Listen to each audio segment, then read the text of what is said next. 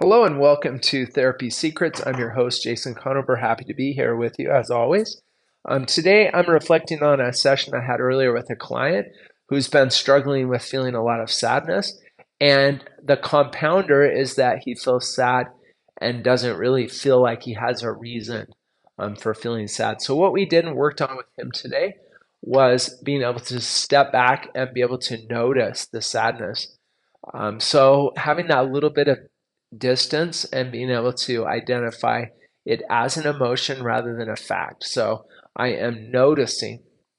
And then we added another component to that, and that is that um, emotion is often in relationship. So it's sometimes this isn't apparent, but I encouraged him to also look at how his sadness is in relationship. And often it becomes very apparent. Uh, in his case, it's um, all all over the place. There's relational kinds of things going on, and I find that to be uh, most often the case with with my clients.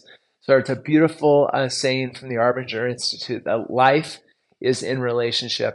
And so if we notice that we're feeling different feelings, if we can just um, uh, notice the feeling and then identify um, how it might be that feelings are in relationship, it gives us two levels that we can get a little bit of um, distance from the, the trees to kind of see the forest and also be able to clarify those emotions and therefore have a lot more success in understanding them. And I think just by saying it, it can really give us a different, um, different perspective. So hopefully that's helpful, and we'll talk to you soon.